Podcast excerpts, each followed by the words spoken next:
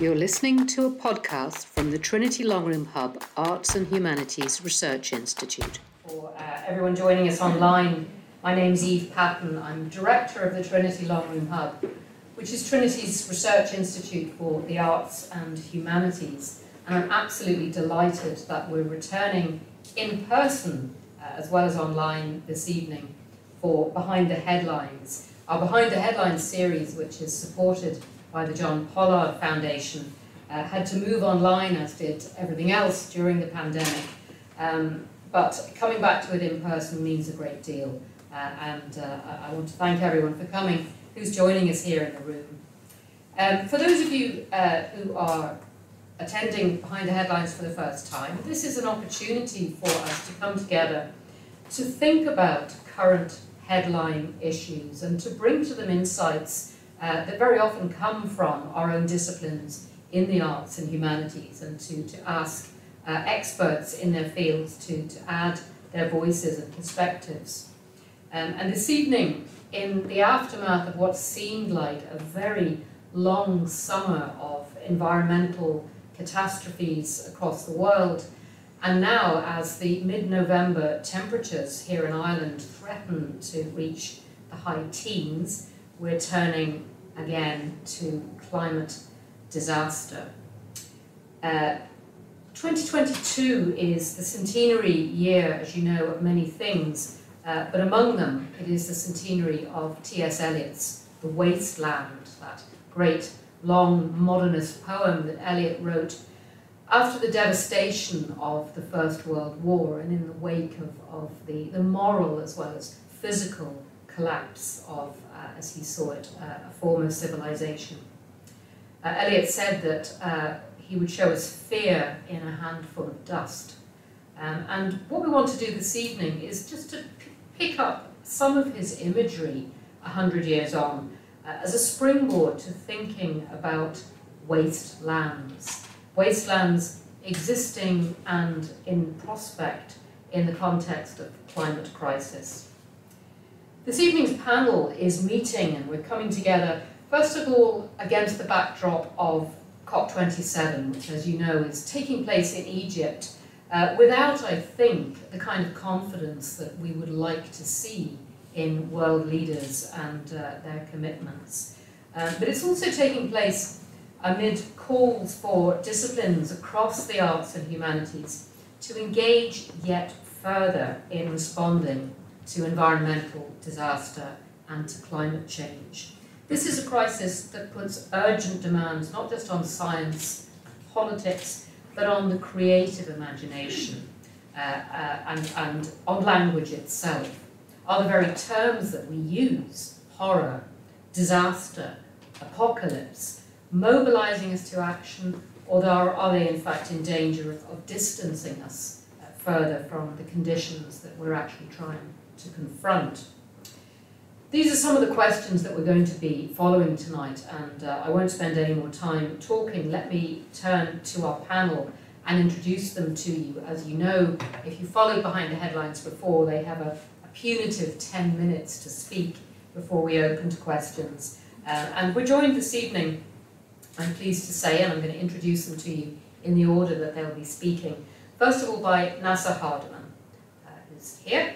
Uh, Neasa is an award winning Irish filmmaker. She has a PhD from Trinity in film theory, uh, and she has degrees from NCAD, the National College of Art and Design, and from Berlin's Universität der Kunst. She's written and directed original theatre, creative documentaries, and many uh, globally screened dramas and films, and she's been awarded both at the IFTAs, the Irish Film and Television Awards, and at BAFTA. Uh, her award winning feature film, which I know some of you will have seen, is Sea Fever. Uh, and she's going to be talking about this film this evening. Sea Fever debuted on the opening night of the 2019 Toronto International Film Festival, uh, and after that it was distributed worldwide. I have seen it, uh, and I don't want to say any more about it because Neasa will talk to you a little bit about it and why it's placed here tonight in the context of our discussions. But I know uh, from having seen it, it, it, it raises questions that are right to the fore of what we want to think about this evening. Our second uh, speaker is Conor Brennan, uh, and Conor is a PhD candidate uh, finishing his PhD in Trinity's Department of German. His research compares aesthetic responses to climate crisis across a range of contemporary fiction, but he also looks back to the influence of modernist authors such as Franz Kafka and their influence on the contemporary landscape. Uh, he has a BA in German and English from Trinity, a master's in German uh, from the University of Oxford, and he was an Ertegun scholar, in fact, at Oxford. And having heard Conor speak on this subject and on his research previously, I'm, I'm really looking forward to hearing his contribution this evening. Uh, my colleague Cathriona Russell, uh, at the end of the panel, lectures in the School of Religion, Theology and Peace Studies uh, in Trinity, and her work focuses on environmental theology and philosophy, cosmology and creation, technology, agricultural research ethics, and theories of justice in sustainable development. Uh, she's been many things in uh, the years that she spent before coming to Trinity, including uh, studying agricultural science at UCD, and she has also worked in ecosystem monitoring and in commercial horticulture, uh, uh, uh, working as a, a, nursery plants person and gardener, experience which, of course, also I think is relevant um, in many ways to some of our considerations today. And our final speaker on the panel is Yairen Jerez Columbié, who is an assistant professor in Latin American Studies and Intercultural Communication in Trinity. Yairen grew up in Havana, in Cuba, and has taught in universities in Spain and in Ireland. Uh, she's also a published writer. She writes in Cuban Spanish, in English, and Catalan. And I want to congratulate her because her first poetry collection uh, which translates as fossilized rain, and I hope she'll hold it up for us. Um, it was just being published, it was published this year, um, partly through a Trinity College Dublin Association and Trust grant, a very beautiful um, piece of work.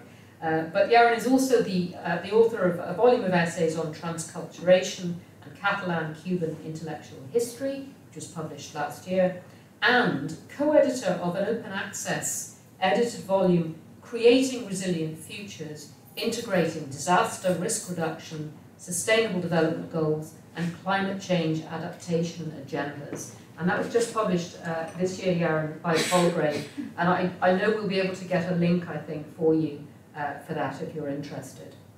Yairen also brings a particular experience to Trinity. Before coming to uh, the college, she worked in interdisciplinary research at the SFI Science Foundation Ireland Centre for energy, climate, and marine research and innovation. So, another perspective uh, that's highly relevant to some of the things we're going to be talking about this evening around the subject of wastelands. So that's our panel. They will speak for 10 minutes uh, and uh, then we'll move to some discussion, some comments from you, some Q&A. Um, so with that, I'm going to hand over first to, to you, Neasa, and I know you have some visuals for us. You're the scientist, I hear. I am Jared, the skipper. This is Freya, the real boss. what is your work while you're on board? I identify and extrapolate patterns from variations in deep sea behavior. I need to photograph your catch. Ah, yes! We're on a roll.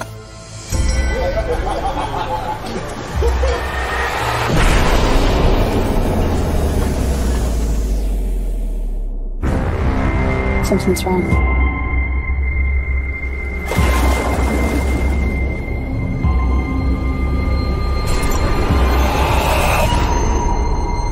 What is that? How long till they through the boat.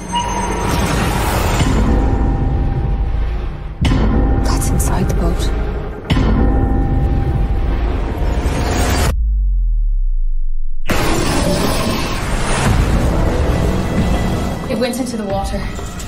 We're all vulnerable to get infected. I can't see. I want you to test all of us those things will spread really fast. We need to quarantine ourselves. We're making port tonight. But you don't understand. Did you not hear me? Forsaken.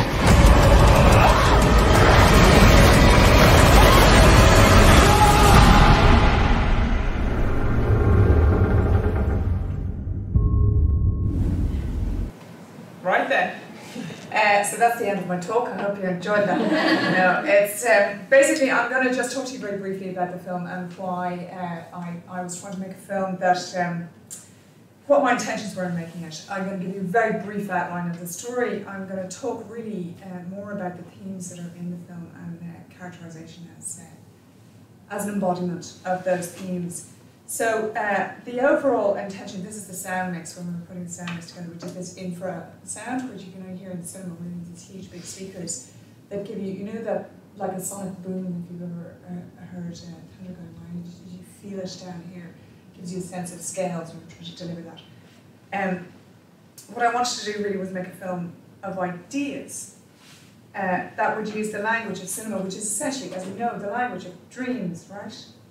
To articulate in a meaningful way some of the thinking that relates to our ecological crisis by means of finding a kind of cinematic correlative for that. So I didn't want to make a disaster movie because that's what you're talking about results when you're talking about a disaster movie.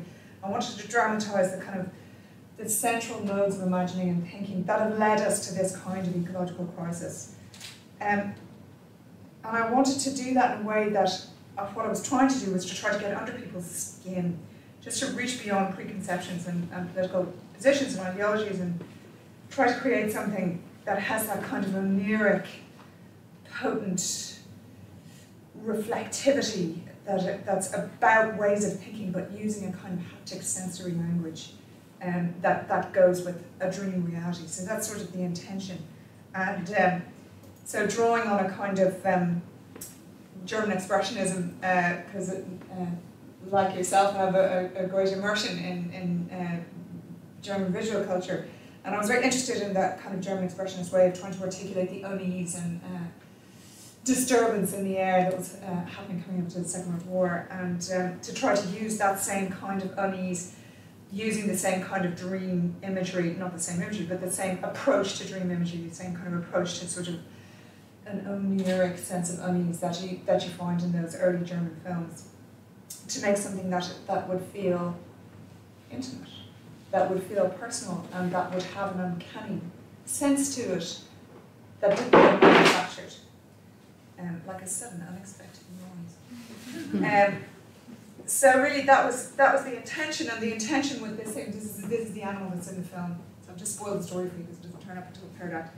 But um, it, the intention really was to create something where I was trying to evoke in the audience a kind of a sense of wonder that the thing itself, it, it, it sort of pulses with this blue-green light. It's quite lovely to look at. It's, it's um, got this quality of wonder to it, but also the scale of it, there's something kind of dreadful about the scale. Um, and, and the intention there was to evoke the same kinds of feelings that you get when you're faced with the natural world. So the central ambition really was to try to, to uh, dramatise and concretise um, this sort of feeling of dread and wonder around the natural world, and then to dramatise the conflict between the ecological and the economic interests um, that have caused us to land in this crisis, and how easily that we all fall into a kind of anthropocentrism. Um, and then to discuss, you know, the problems with how uh, our approach to ecology is is uh, damaged by our prioritising of uh, the economic. So I wanted to disestablish in that context the kinds of cultural representations that are often encoded in Hollywood cinema, um, because they tend to kind of reinforce and, and, and reproduce certain kinds of thinking and certain kinds of imagining. But at the same time as wanting to disestablish those forms of thinking, I wanted to engage people in the way that the pleasures of Hollywood cinema kind of engage people. Um, so I felt that it was important to have that kind of incredibly propulsive narrative construction and really dynamic character transformation. Um, and also to make something that didn't feel tendentious or propagandist. I think the risk for me in, in terms of making a film like this was that you can end up preaching to the choir. You know, you can end up screening at a lot of film festivals and screening at a lot of climate crisis conferences. And um, I really didn't want to do that. I wanted, I wanted this film to screen at multiplexes. What's the point of making a film where you're raising these issues and trying to think about different ways of imagining the world? Unless you can screen at multiplexes, unless you can sneak into people's unprepared consciousness, unless you can meet, unless you can bypass political resistances or semantic polarities that people are familiar with and feel that they already have, have taken a position on, um, and meet mainstream audiences really where they are, um, while at the same time not, uh, not compromising those uh, and, and collapsing into those semantic polarities. So, narratively, then, what I wanted was this propulsive narrative drive. So, um, I knew I needed a, a, a grounded, this is sounding again, really realist world. So I structured the film as a really contained narrative, and it takes place in this completely closed world of this trawler, which is a real trawler that, that fishes out of Rossaveel. And in the story, it's marooned five, five days' journey out into the Atlantic. Um, and the nice thing that that gives us is two kinds of wasteland in a certain way, because when you're out in the Atlantic and it's very calm, there's a quality of the desert to it. You know, there's there's nothing. You can't drink the water. There's nothing visible on the surface. Um, and it gives you a kind of agoraphobia, or it gives me a kind of agoraphobia. Um, but at the same time, there's a claustrophobia attached to being in this. You can see the size of the boat there, it's, it's about 80 foot long, and it's made of, of wood and steel. And that's it, that's your whole world. You're not going anywhere else until that gets back to mount. So there's something nice and contained about that. And the trawler in the story, it encounters the aftermath of bottom trawling, and bottom trawling is the kind of it's an act of greed and it's also an act of desperation. It's a technique that, if, I'm sure a lot of you know this already, um, it basically drags a very um, narrow mesh net across the sea floor, so it kills absolutely everything on the sea floor. It's incredibly destructive and it's illegal, but people still do it and they, they do it right down to the Hadal zone, you know, which is really deep water. We don't know what's down there. Like we're destroying things that we haven't even had an opportunity to understand or study. There are innumerable life forms that get pulled up through this process that because they live at such uh, intense pressures, when you pull them up to the surface, you don't even know who they are because their bodies just disintegrate at, uh, at surface pressure. Um, so it makes the tragedy of the of the destruction even more profound that we're destroying worlds that we have we have no idea they are. So I constructed then uh, in this bottom trawling as uh, something uh, as an act whereby something is disturbed, which is not beyond the beyonds. So the idea was something whose scale and body design would be consonant with what we know to be true. Um, in other words, that if you live at that level, if you're if you're uh, an animal that lives at that level, that your body can actually grow to quite a big scale because you don't have to have very heavy muscles and bones to survive. You can float. Um, and those animals are not tetrapodal the way we are. They're not built on a kind of um, uh, two arms, two legs, or four legs, or whatever. Um, and so it's very difficult to anthropomorphize those animals in the way that we might anthropomorphize other mammals or, or even other land animals that are uh, vertebrates in the way that we are. Um, so the animal, what I wanted to do was to kind of challenge any kind of anthropocentric perspective. You know, it's in its own habitat. The film's figures are, are the intruders into this habitat, um, and it's, you know, un, unengageable, if you like, with us, um, and it has no kind of interest in us. Uh, so its danger to us is incidental rather than uh, malevolent. Um, and it was also important to me that it be really beautiful and have that quality of when you see something extraordinary in the natural world, there's something that happens within you, something that's about awe and wonder and dread all at the same time. You're confronted with your own insignificance, as it were, at the same time as feeling this wonder and beauty. So I tell the story from the perspective of this figure here, who's played by Hermione Corfield, and um, she's a young scientist on the trawler, and she's kind of a Cassandra figure uh, which you have to have if you're telling a story about climate crisis, right? so she's struggling to communicate what it is that she observes and deduces from the disturbance of this animal before the other crew members really understand that this is not an economic opportunity, that this is a different kind of crisis. Um, and then in keeping with um, popular and media relations to contemporary climate scientists, the crew, who are the world of this story, ask her to be a lot more charming in terms of her warnings. Ask her then, when they start to develop a little bit more of an imagining and an understanding of what's going on, to be omniscient in terms of what's going to happen next. And if she gets it slightly wrong, then it's proof that she was wrong all along. Um, and ask her then, as things get even worse, to provide magical solutions in the way that science is asked to provide ma- magical solutions. And it gives me an opportunity to, um, to articulate the kind of themes that I wanted to unfold in the story that, that are interwoven in the kind of crisis that we've allowed ourselves to, to get into. The first is, of course, that we have this advantage of having the world in microcosm in this small community. So it's peopled in the story by an equal number of men and women, which is completely untrue, actually. Of the, uh, the world of trawler fishing, it's incredibly patriarchal. there are really, really, really few women on the, on the boats. In fact, uh, the research that I did for this film, I did with the one female skipper in Ireland who is now retired, so now there are no female skippers in Ireland. But what is true is that um, the boats are home, these, this scale of boat, this kind of 80 footer, 60 footer, they're homes to indigenous people whose traditions are eroding in the face of big industrial boats that just hoover up everything and destroy ecosystems.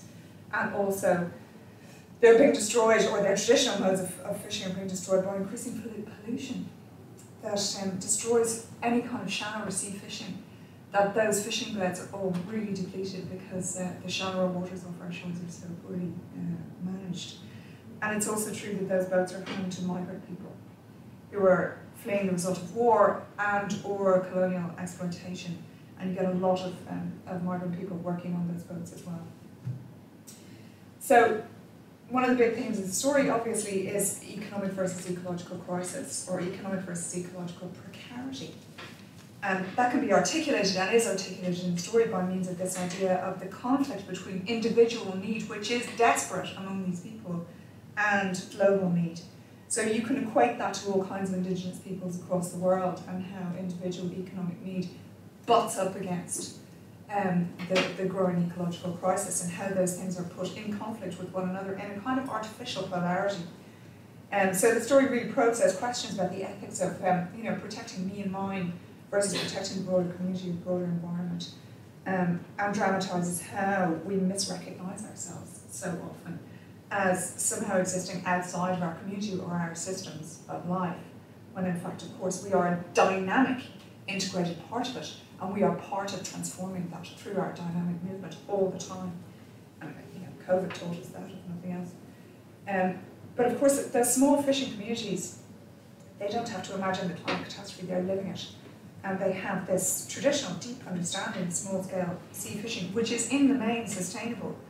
Um, but it's the industrial scale of overfishing that's destroying their livelihood and making them desperate and making them take bigger risks and plunder ever deeper waters and in fact, it's incredibly dangerous for those communities. There was um, a researcher in Oxford uh, who published in the BMJ who did a 20 year longitudinal study and worked out that more people die working on trawlers than in any other uh, profession in the UK and Ireland. And that's, um, that's a new thing. Are we out of time? Nearly.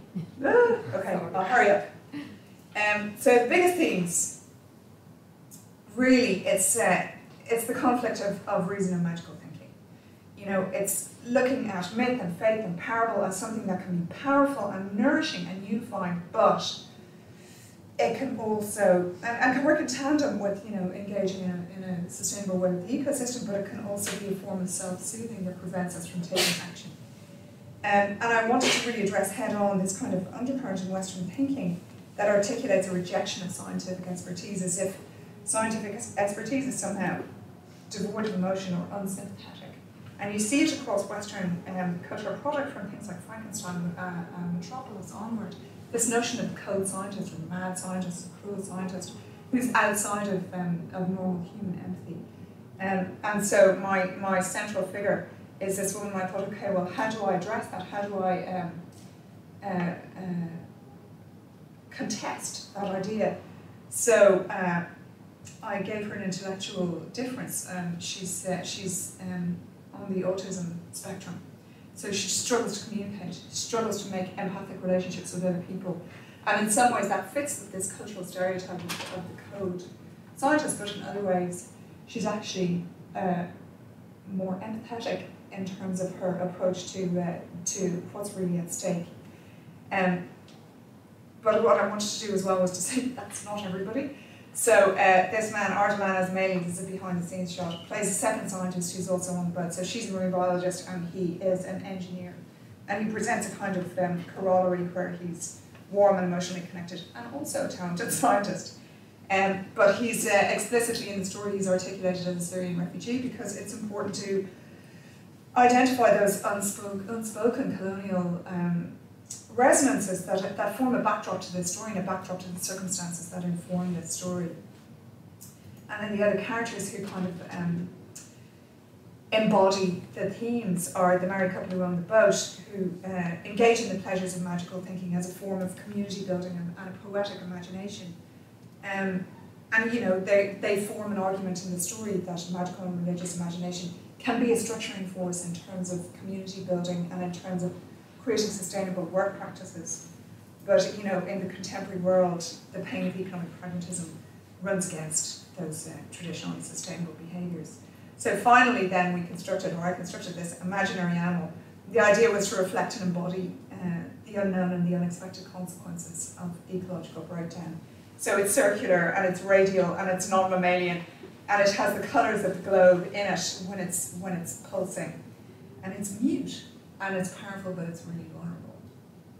And so it becomes this unknowable expression in life and uh, of life, and like the biosphere, it's easily disturbed and it's delicate, but ultimately it's completely disinterested when it comes to the survival of any particular hominid species.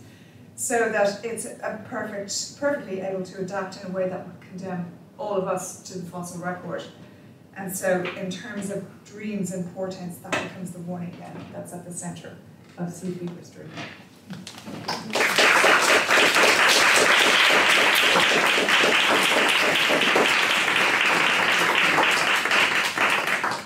Uh, thanks so much for that talk. And that's a lot of the language of dreams stuff and the kind of German expressions and um, those chime in so much of what I've looked at myself. Uh, thanks so much to Eve and to the Hub for um, inviting me to talk today. It's a real honour to be included in this panel. Um, in terms of the topic, I'm also going to stay on the more kind of allegorical and abstract side of things.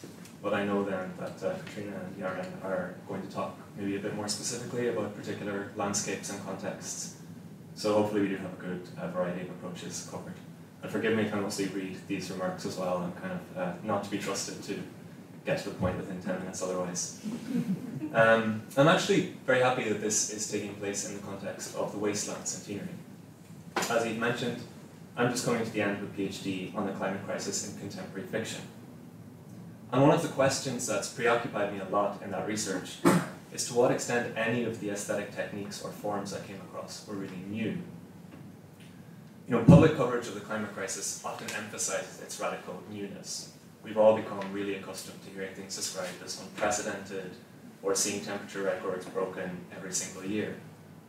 Even this idea of the Anthropocene is really just an attempt to drive home to us just how recent and how fundamental a shift human-caused climate change is. And it is important to be reminded of those facts because, by rights, they should come as an absolute shock. But in much the same way that we as a society keep hearing this news and keep failing to be shocked into action, the contemporary fiction that I read about climate change seemed to be lacking that kind of shock of the new that's often ascribed to modernism in the 20th century and to poems like The Wasteland. So I thought I'd maybe use my 10 minutes to talk about some things that I think haven't changed so much in literature of this kind since Eliot's time, and other things that maybe have. I actually watched the Sea Fever just this week. Uh, I really enjoyed it, I really recommend it.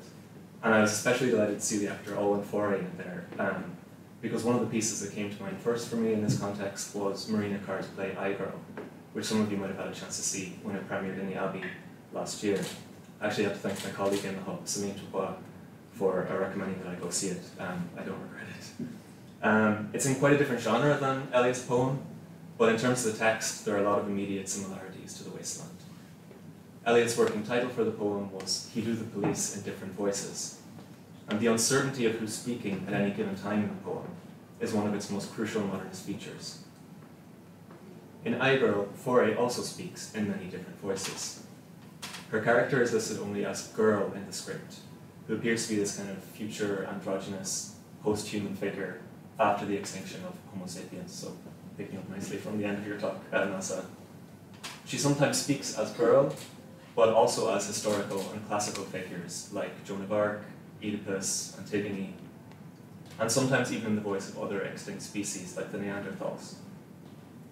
Like the wasteland, iGirl seems to be set in this kind of desolate, barren space, almost outside of history. It also has this kind of heap of dust or sand on otherwise a mostly empty stage, and it's obsessed with death and destruction. One of the voices sounds like it might be that of the playwright herself, who's mourning the death of her father. One possible way of understanding Eliot's poem is to read it as the visions of the classical seer Tiresias, who announces himself in the third section. Quote, I, Tiresias, old man with wrinkled dogs, perceived the scene and foretold the rest. And iGirl also seems to be a kind of prophet having visions, speaking in the voice of old myths in an attempt to make sense of new extinctions. A lot of the scenes start with I, Gurl, I, Oedipus, I, Neanderthal, and so on. Now, that all sounds very grandiose, and that definitely is one part of the puzzle. One aspect of the wasteland that I think is as applicable today as ever before is the sense of perplexity.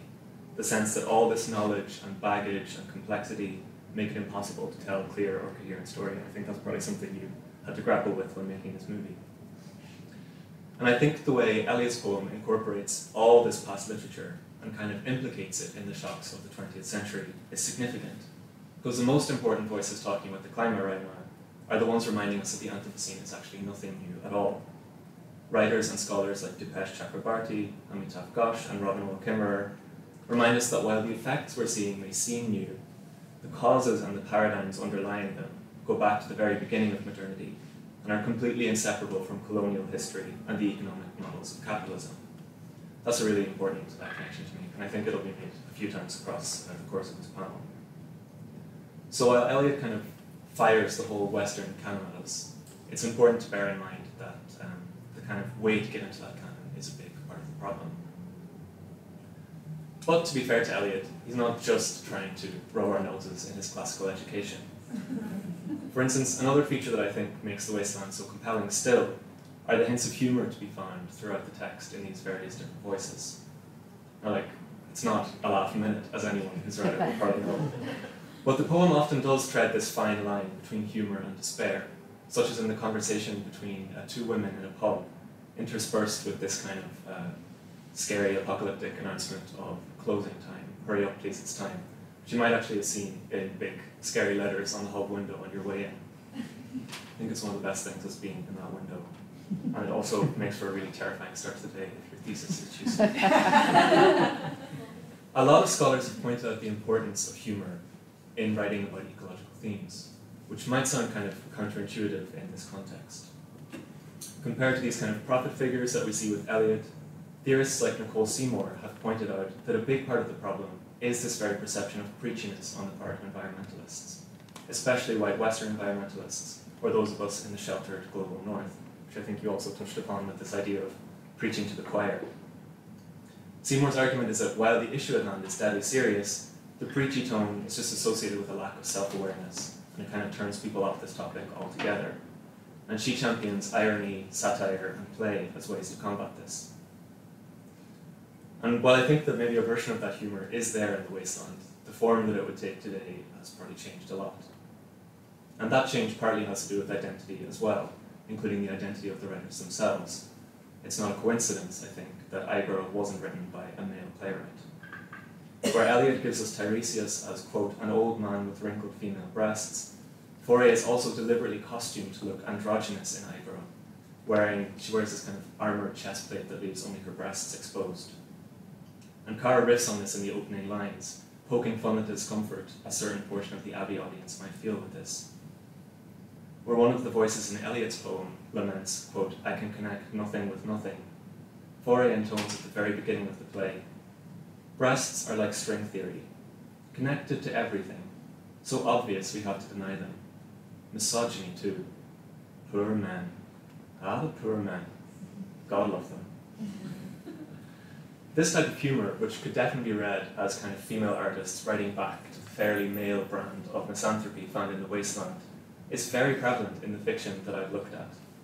And interestingly, it's often channeled through older female narrators, such as Janina Duszejko in Olga Tokarczuk's ecological thriller drive your plow over the bones of the dead, which is also a great example of this question of how to kind of um, make these topics palatable and to kind of um, bypass the, you know, the sort of defense mechanisms that audience, uh, audiences might have. And in trying to think about this type of narrator, I did come across one idea that I think is quite different from what's going on with Eliot. The idea comes from an essay by Ursula K. Le Guin that I really highly recommend. It's great. It's a short essay. It's called The Carrier Bag Theory of Fiction. And Le Guin argues that our origin stories about the place of humans in the world have been wrong from the start. She presents the case that the first technology we came up with as a species probably wasn't a weapon, but a bag or a container.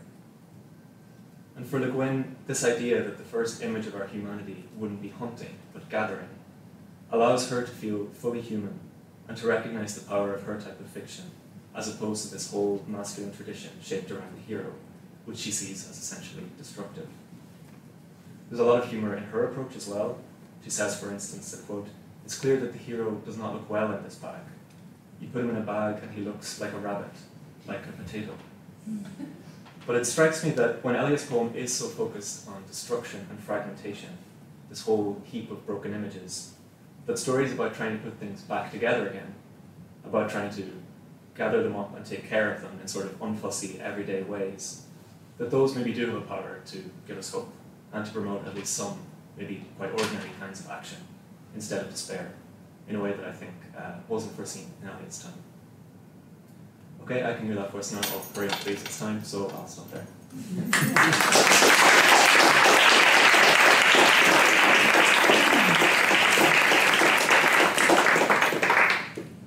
I, said thank you for the invite, and uh, I, I, did want to say that the, the, the timing is good for the Wasteland, 1922, and the, and the 100 years anniversary, but also for, for COP27. Um, and it's interesting, I think, that the, the main theme coming out of the discussions, at least the headline theme at the moment, is climate compensation. So, compensation for loss and damage, um, which is really new, at least it's new, it's a new emphasis in the past, the emphasis was on you know, common but differentiated responsibilities, for example. Every country had a responsibility, the rich countries had a, a greater one, um, but the emphasis still was on the responsibilities the developing countries had.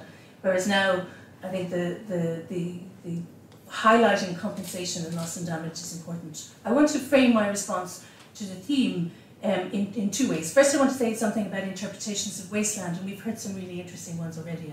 I, am not sure I can, I can better those, they were really, really uh, good uh, in environmental ethics. So, the way in which interpretation acts to make us understand environment and, the, and how to act in relation to it um, as well.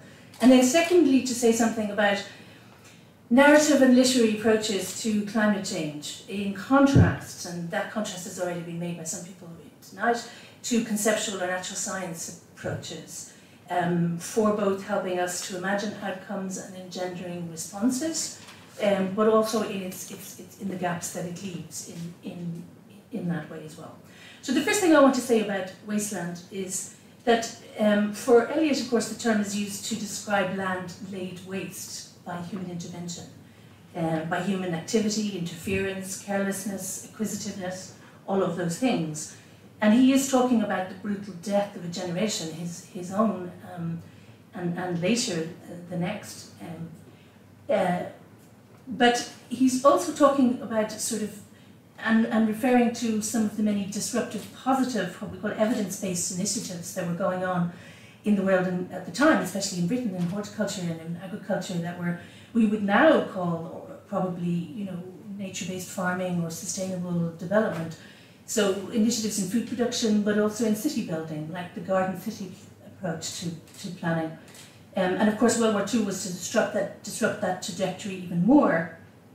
And although I, I take your point that there's nothing new in, in the occurrence of wastelands, the, the truth is that we're currently on, uh, involved in a great acceleration of those processes which are you know, exceeding planetary boundaries. And that's a, that's a, a difference, I think, in, the we're in the middle of a you know a, a, sixth mass extinction that is human generated and is unprecedented in in the Earth's history. So. uh, this is especially so, I think, in the last 50 to 70 years, and that's what we, we, we call this period of the Great Acceleration, and, and now this new term, the Anthropocene, which you, you mentioned, where the Anthropocene meaning the world made over anew by humanity. So we used to be at the mercy of natural forces. Now we are changing the world in ways that um, uh, are changing our life support system. Um, the second, though, and also mentioned in different ways by both speakers already, is a more insidious meaning of wasteland. It's the narrow technocratic one that sees wastelands everywhere where a landscape has no obvious human use or function. So colonists and productionists interpreted, for example, dry savanna and flooded marshes as land to either be forested, regreened in some way, or drained for cultivation or for extraction. So the idea, for example, that arid lands are ruined, human-induced wastelands, led in some cases to dubious policies that damaged ecosystems further, many of which were inhabited sustainably by indigenous peoples who lived there for thousands of years, not millennia. The assumption that land needs to be cultivated or indeed rewilded also depends much on how it's interpreted, and that needs more scrutiny. The rather awkwardly expressed SDG, you're familiar with the SDGs, the Sustainable Development Goals, of land degradation neutrality, is intended to be a little bit better at describing uh, ecosystems in non-loaded ways. Um, it is in some ways a more responsive term and principle and not unlike uh, in, in uh, the first principle of medical ethics, um, which is you know do no harm. First, first do no harm. So it has a sort of an ecological version of that. So the objective is to support ecosystem functions and services and food security and protect natural capital from further degradation. Um, it doesn't presuppose a specific ecosystem characteristic or future either, but pays attention to them. So the Irish theologian and, and geologist John Feehan often says to his students, you know, we need to become um, slightly less inadequate in the way that we pay attention to, to the natural world. Um, and one example of this approach to uh, uh, land degradation neutrality, again, an awkward term, um, through stalling certification, is that widely praised one of the Great Green Wall. Some of you may be familiar with the idea. It's an 8,000 kilometre long planting project in the Sahel region, south of the Sahara, which is about 13% midway. Um, and it, the idea behind it is to secure the soil, secure the ecosystem, and to secure livelihoods for millions. H however, it also brings up new problems. um, and there's a degree of increased, increased fencing going on uh, across the world, and this is not new either. Um, the fencing, of course, the enclosures happened in Europe in, this, in the 18th and 19th century, and later in the Americas. And what it is is, is, a, is a continued privatization of the commons. It's creating new social and cultural tensions that can't easily be sidelined.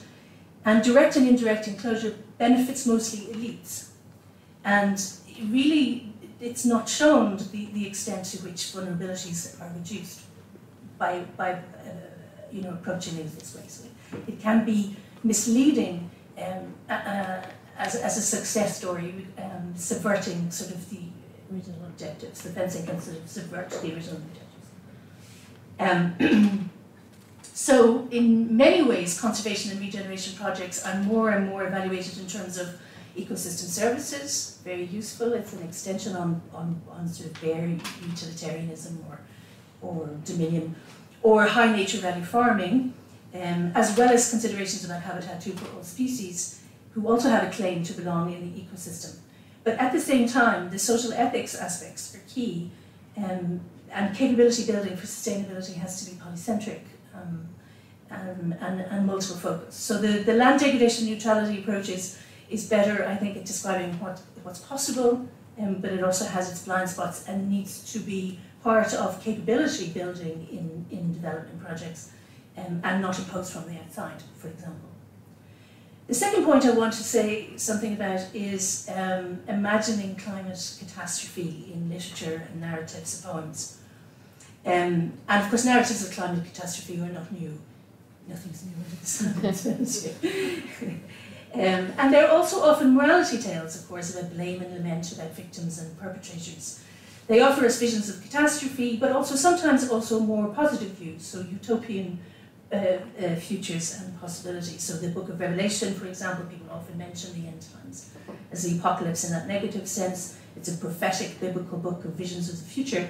It does provide us with frightening images, but at the same time, the shining cosmopolis at the end times. So the the the, the uh, and in, in the meantime, of course, the idea is that we act towards that. That the the eschaton is not about the future; it's more about the present. What people sometimes call proleptic as the eschatology.